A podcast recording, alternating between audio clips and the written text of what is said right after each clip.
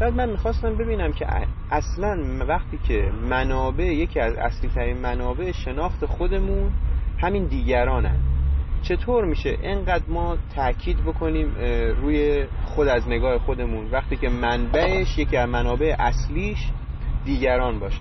ببینید اون که میگن یکی از منابع اصلی شناخت خود دیگرانن این در واقع داوری ها درسته. ولی من بحثم تو کجاست؟ تو ارزش داوری هاست اگر بخوام ببینم که آیا صرف و نحو عربی خوب یاد گرفتم یا نه از خودم که نمی‌تونم پرسم باید کسی معلمی از من بگه تو صرف و نحو عربی خوبه یا بده. درسته.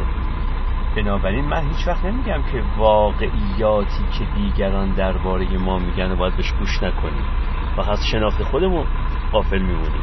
اتفاقی دقت بکنیم من خیلی وقتا گفتم که گاهی وقتا آدم ویژگی های خودش رو دیگران بهتر از خود آدم به ویژگی آدم پی می‌برن من بحثم تو بی‌اعتنایی به دیگران تو ارزش داوری هاست نه تو واقع داوری ها.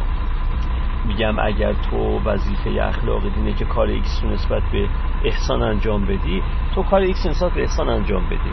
احسان خوشش بیاد بدش بیاد.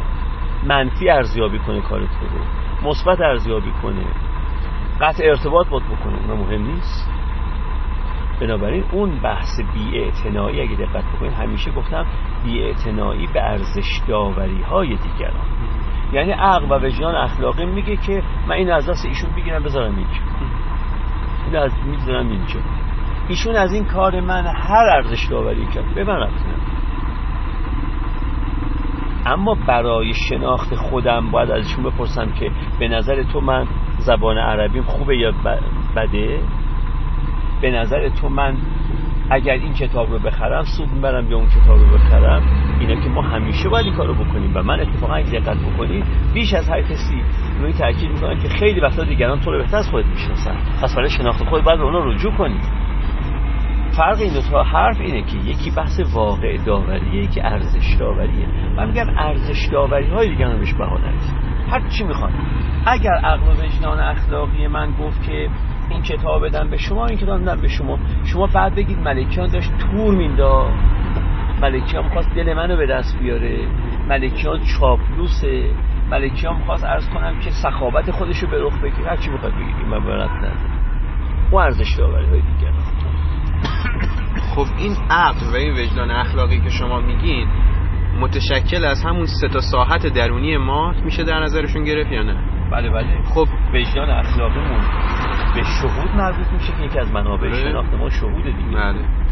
و عقل هم که عقل میگیم نیروی استدلالگر ماست که به استدلال به منبع ششم مربوط میشه. حالا چه استدلالش استقرایی باشه چه قیاسی باشه و چه استنتاجی بهتری بعد خب ما توی روانشناسی اجتماعی داریم که حضور صرف دیگران یا حضور خیالی دیگران باعث میشه که رفتار و باور و انگار این احساسات و عواطف و ما تحت تاثیر قرار بگیره. بله. یعنی این یک حالت بله، ذاتی ماست. بله اما نگفتن این تاثیر مثبت یا منفیه. که نگفتن این نگفتن که مثبت یا منفیه. گاهی وقتا حضور دیگران حضور دیگران. به من شناخت های مطابق با واقع تری از خودم میده. گاهی وقت حضور دیگر حضور دیگران شناخت غیر مطابق واقع تری از خودم به من میده. بنابراین اینکه حضور دیگران منظور اگه از حضور حضور تو فیزیکی تو زندگی منه. این البته تاثیراتی داره. گاهی مثبت گاهی منفی. اما بحث این که حضور ذهنی دیگران برای تو از چه نه حضور فیزیکی.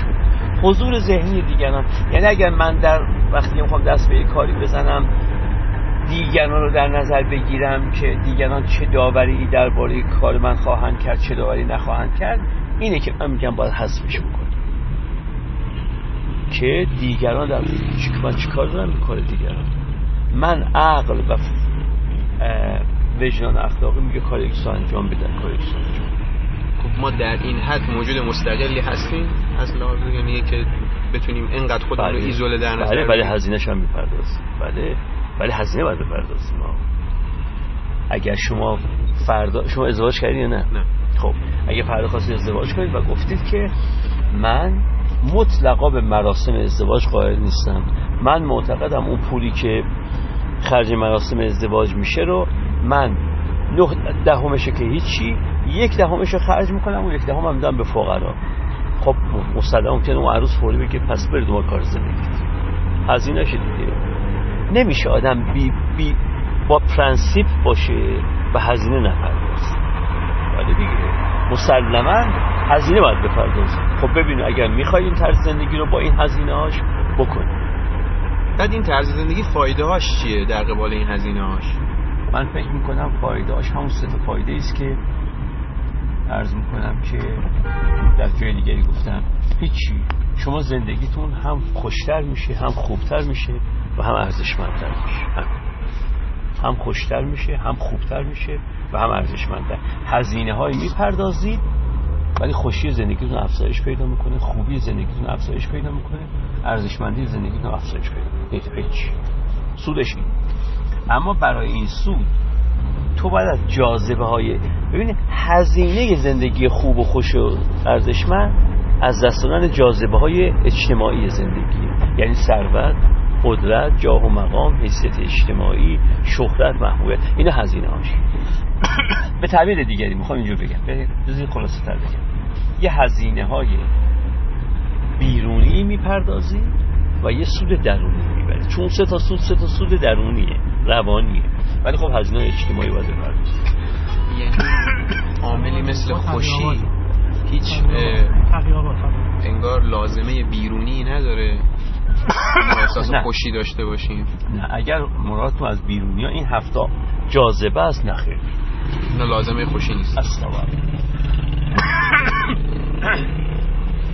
بعضی نظر فرزانگان عالم از هر این هفته میگریختن. از ثروت میگریختند از قدرت میگریختند از شهرت میگریختند از حیثیت اجتماعی میگریختند دیوانه که نبودند چون اون خوشی رو می‌دیدن در گریز از اینا به دست میاد متشکرم.